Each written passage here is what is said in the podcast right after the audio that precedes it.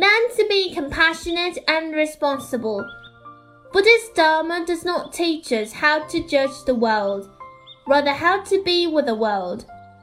The former defines and judges as a bystander. The latter participates and lives with compassion and responsibility.